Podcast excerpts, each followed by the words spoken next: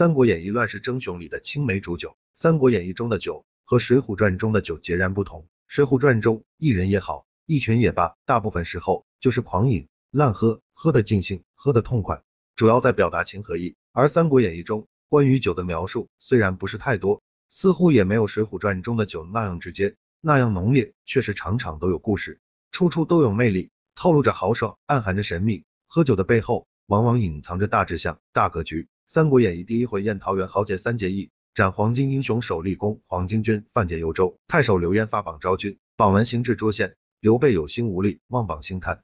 张飞愤而斥责，怒其不去为国效力，两人因此结缘，并到张飞庄上的店内喝酒，后又结识了暴杀豪强、逃难到此的关羽，三人遂一起入席，互诉衷肠。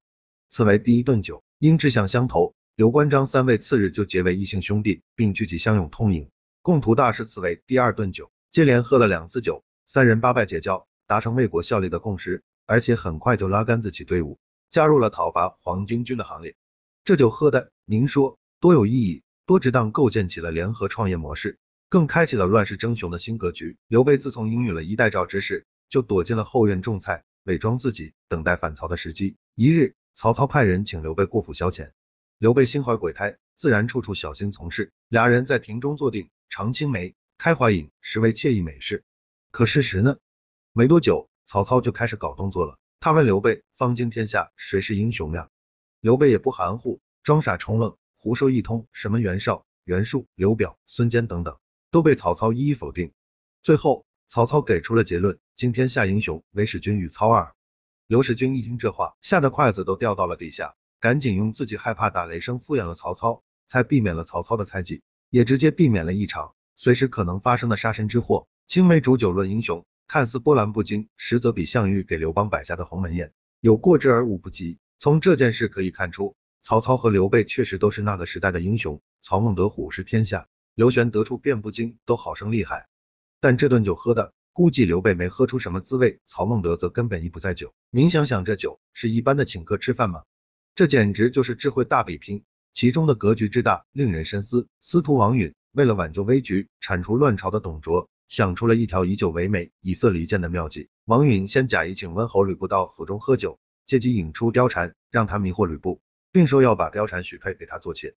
吕布钟情于貂蝉的美色，自然欣喜若狂，明确表态愿意为王允效犬马之劳。没过几天，王允又假意请董卓到府上喝酒，便安排貂蝉跳舞、弹琴、唱曲儿。董卓果然中计，被貂蝉迷住。王允趁机把貂蝉献给了董卓。自此，离间之计走出了关键的一步，为后来吕布和董卓之间的互撕挖好了陷坑。酒最终被定成了故纵凶犯，在逃罪，几杖二十，赐配五百里外。至此，再也没有了下文，有的是心机，有的是杀戮。作为棋子，这美酒和佳人，在王允手中可是发挥了大作用。在这一段被罗贯中嫁接的片段中。有这样几句诗称赞关云长威震乾坤第一功，辕门画鼓响咚咚，云长挺斩是英勇，酒上温是斩华雄。话说董卓手下勇将华雄，连斩数员讨逆上将。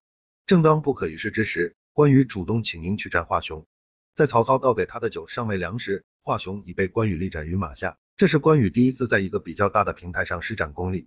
更有意思的是，关羽斩华雄的时间是以酒还是温的这个时间来计算，以此来衬托用时之短。这种近乎夸张的写法，其深意在于表现关羽的英勇神武。从此，关羽一战成功，名震四方，他辉煌的人生之旅自此真正开始。赤壁大战前夕，曹操手下的谋士蒋干毛遂自荐到江道东吴去做说客，意在劝降周瑜。结果周瑜未卜先知，并设下计策，先是大摆宴席，众文武作陪，盛情款待老同学，而后假装喝醉，使蒋干盗的假冒曹操水军都督蔡瑁、张允写给周瑜的降书。蒋干献书于曹，曹操立刻斩了蔡瑁、张允，一最终被定成了故纵凶犯，在逃罪，几杖二十，赐配五百里外。至此，再也没有了夏文君的两位将领，赤壁大战一线败相。以上就是《三国演义》中有意义、有意思、更有格局的几顿酒，当然并不全面。其中的张飞喝酒误事，被手下杀害，也很值得深思。从小说《三国演义》关于酒的片段的描述中，我们确实能感受到酒的独特魅力。也能体会到酒在古人生活中的重要作用。